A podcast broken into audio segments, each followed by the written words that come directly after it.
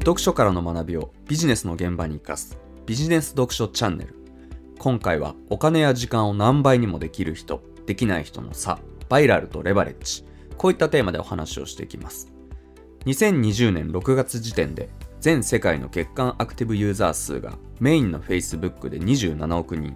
傘下の Instagram でも10億人以上というソーシャルメディアでぶっちぎりの世界ナンバーワンに君臨する Facebook その Facebook における2004年の創業から2009年頃までの初期の5年間を描いた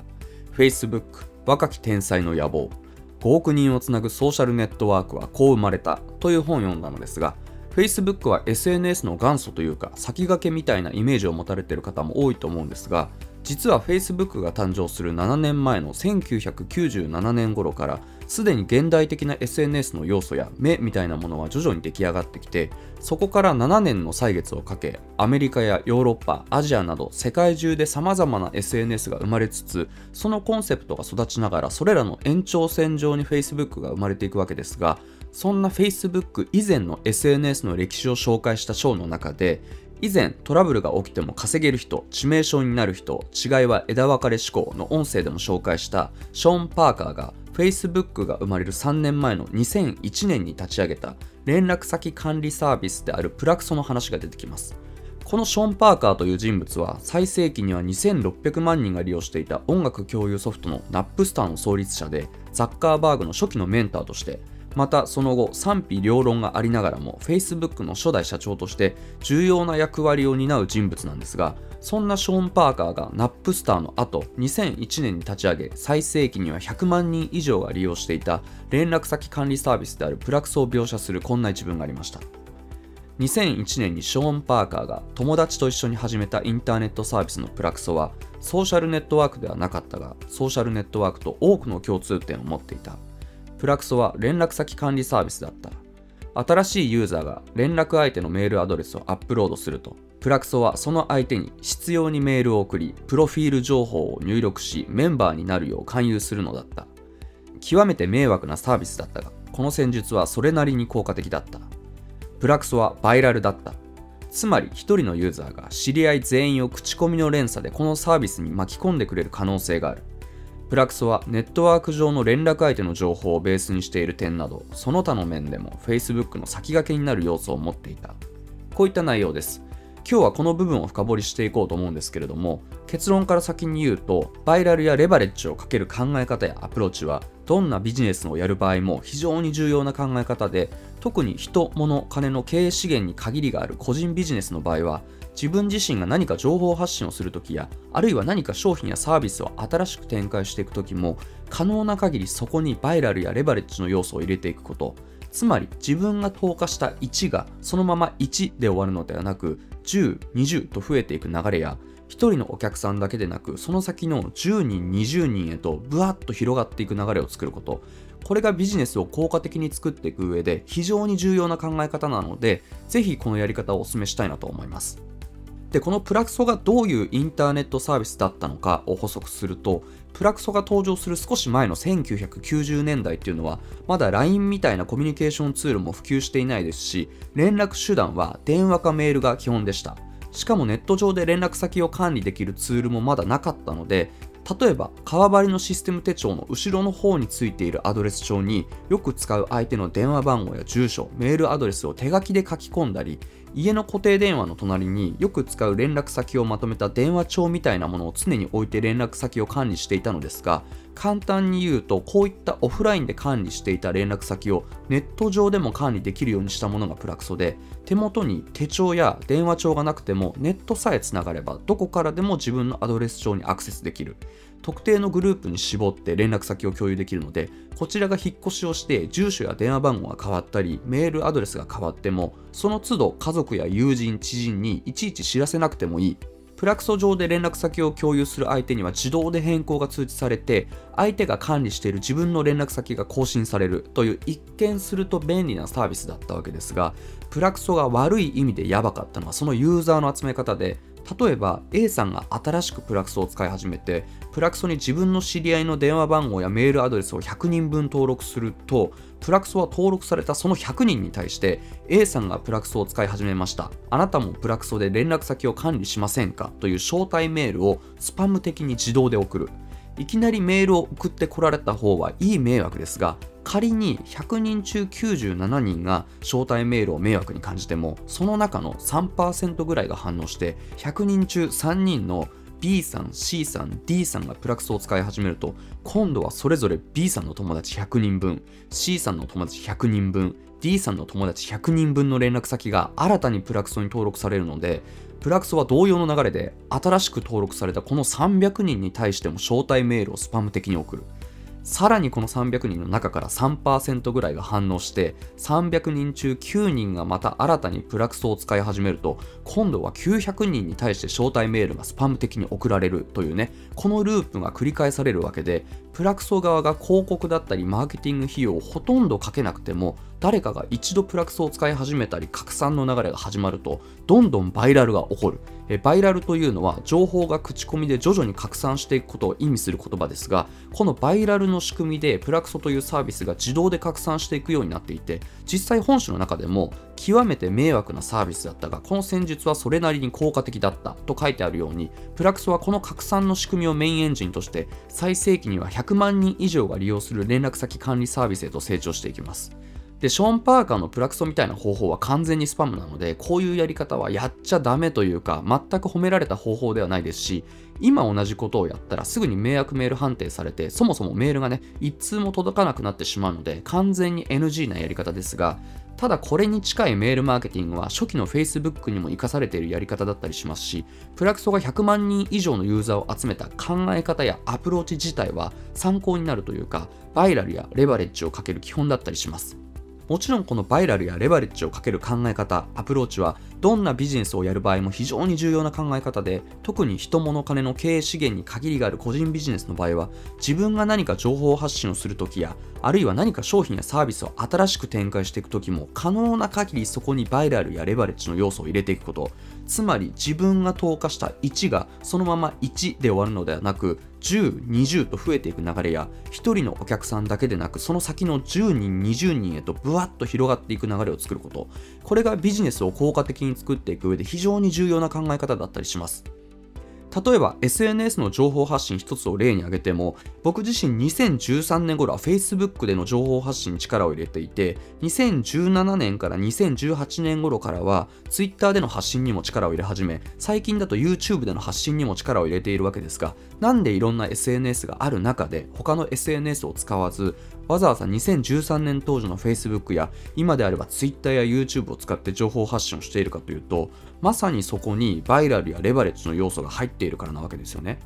実際2013年頃の Facebook はシェアという投稿が拡散する機能や流れがすごく1回の投稿が何万シェアもされて何千何万という人にメッセージを届けることができましたし Twitter は今現在もなおリツイートやいいねという投稿が広がっていくバイラルの仕組みがあってツイートの内容次第では何千何万単位でリツイートやいいねが入ってすごい勢いで拡散されて広がっていく可能性があるわけです。また YouTube も熱心に見てくれているファンが仮に100人いれば1回動画をアップするたびに動画にアップした自分の分身が100人のファンに対して価値を提供してくれるのでセミナー形式の動画の撮り方をすれば動画をアップするたびに参加者100人を相手に毎回セミナーを開催しているような状態を作り出すことができますし面と向かって話しているような感じの親近感のある動画の撮り方をすればカフェなどで1対1でコンサルや勉強会を行うのを100人分やるのと同じような状態を作ることもできるわけです。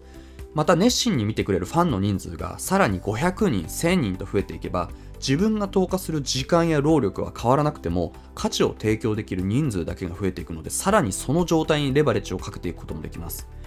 加えて YouTube の場合は動画やチャンネル内の評価が徐々に高まっていくと YouTube 内で勝手に動画がおすすめされたり拡散される仕組みもついているのですでにファンになってくれている人に満足してもらうことを意識することでそれが新しい視聴者の獲得にもつながる点がよくできているなと思いますし他の SNS では考えられないような質量で自分のメッセージを届けていける点が YouTube の良さだったりもします。もちろん同じ情報発信をするのであれば、今紹介したように昔であれば Facebook、今であれば Twitter や YouTube といった具合に自分が投下した1が必ず10、20と増えていく流れや1人のお客さんだけでなくその先の10人、20人にブワッと広がっていく流れがあるようなバイラルするところ、レバレッジがかかる可能性が高いところで発信した方がより効果的なわけですよね。もちろんこの考え方は SNS で情報発信をする以外でも自分自身のビジネスモデルだったりマーケティングだったり何か商品やサービスを新しく展開していく時も非常に重要な考え方だったりします。例えばあなたが B2B つまり法人向けの営業をやっていてその中でも不動産だったり株や保険などの金融商品だったりあるいは車みたいな商材を取り扱っていてそれを企業の経営者向けに販売したい場合攻めのセールスとしてマーケティングをするなら、テレアポや飛び込み営業で一件一件顧客を開拓して契約を取っていくことも一つですし、街のセールスなら、ウェブ上に魅力的な販売ページを作ってネット広告を出して、その問い合わせに対して一件一件契約を取っていくことも一つです。またどちらか一方では到達できないお客さんというのが必ず存在するので、片方に偏らず攻めと街の両方を組み合わせて契約を取っていくことが重要ですがただこういった方法は基本的に1つの営業行為で1つのお客さんしか開拓できないのでバイラルやレバレッジという観点で言うと実は弱かったりします。じゃあこの場合どうやってセールスやマーケティングにバイラルやレバレッジを使っていけばいいかというとここでポイントとなるのは誰があなたの見込み客を数多く抱えているのか。あなたの見込み客は商品を買う際に誰に相談するのかという点だったりします。例えばこの場合ターゲットとなるのは経営者。では誰が企業の経営者を数多く抱えているのか。経営者は商品を買う際に誰に相談するのか。というと経営者の場合不動産や車みたいな大きな買い物をする場合や税金対策や資産運用目的で金融商品を購入する場合にはその前後で自分の顧問税理士に相談するケースが多いのでここで言う誰がは税理士がその代表例だったりします。実際税理士事務所というのは税理士先生が1人でやっているような小さめの個人事務所でも1事務所あたり30から40社程度税理士1人プラス署員さんが数名というような中規模の事務所で1事務所あたり100社程度複数の税理士が在籍していて署員さんも多く抱えている大きめの事務所だと1事務所あたり300から400社程度といった形で平均すると税理士事務所1つにつき大体100社ぐらいの顧問先を抱えていてほとんどの税理士が多い場合は月に1回程度少ない場合でも1年に1回程度は顧問先である経営者と数字や税金に関する打ち合わせをする場を設けているのでここをうまく攻略すると法人向けの営業ではバイラルやレバレッジの概念をうまく使い非常に効率よく営業活動を行っていくことができます。